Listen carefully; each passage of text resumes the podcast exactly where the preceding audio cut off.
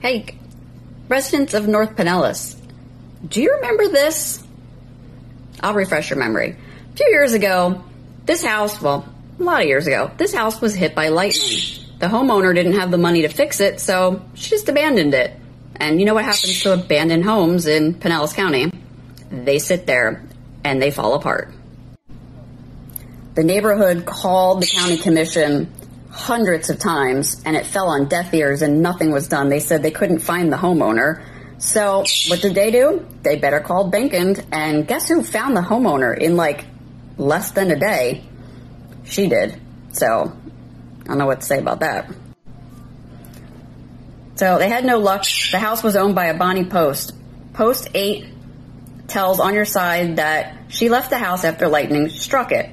She signed the property rights over a year ago to the county so they could tear the house down. Was it torn down? No. All they did was stick a fence around it.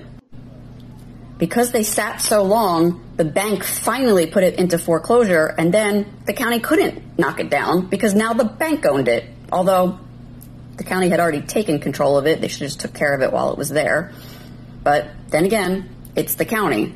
So I'm doing these series just so I can highlight some of the issues that have happened in the past so that this newly elected board, um, and hopefully, fingers crossed, a red board, will take the homeowners in unincorporated Pinellas seriously and start doing their jobs. That the county put a fence around it to keep people out, but neighbors tell me that that is just not enough. They want this house to be demolished. Living next to this is no fun. Just imagine living here and looking out every day at something like this and deterioration of property value going down fast. I keep calling the county and getting the runaround. Pinellas County put up this safety fence about a year ago, but then nothing. I think it's unrepairable, so um, they should demolish it, and if they want to build something else up here, that would be wonderful.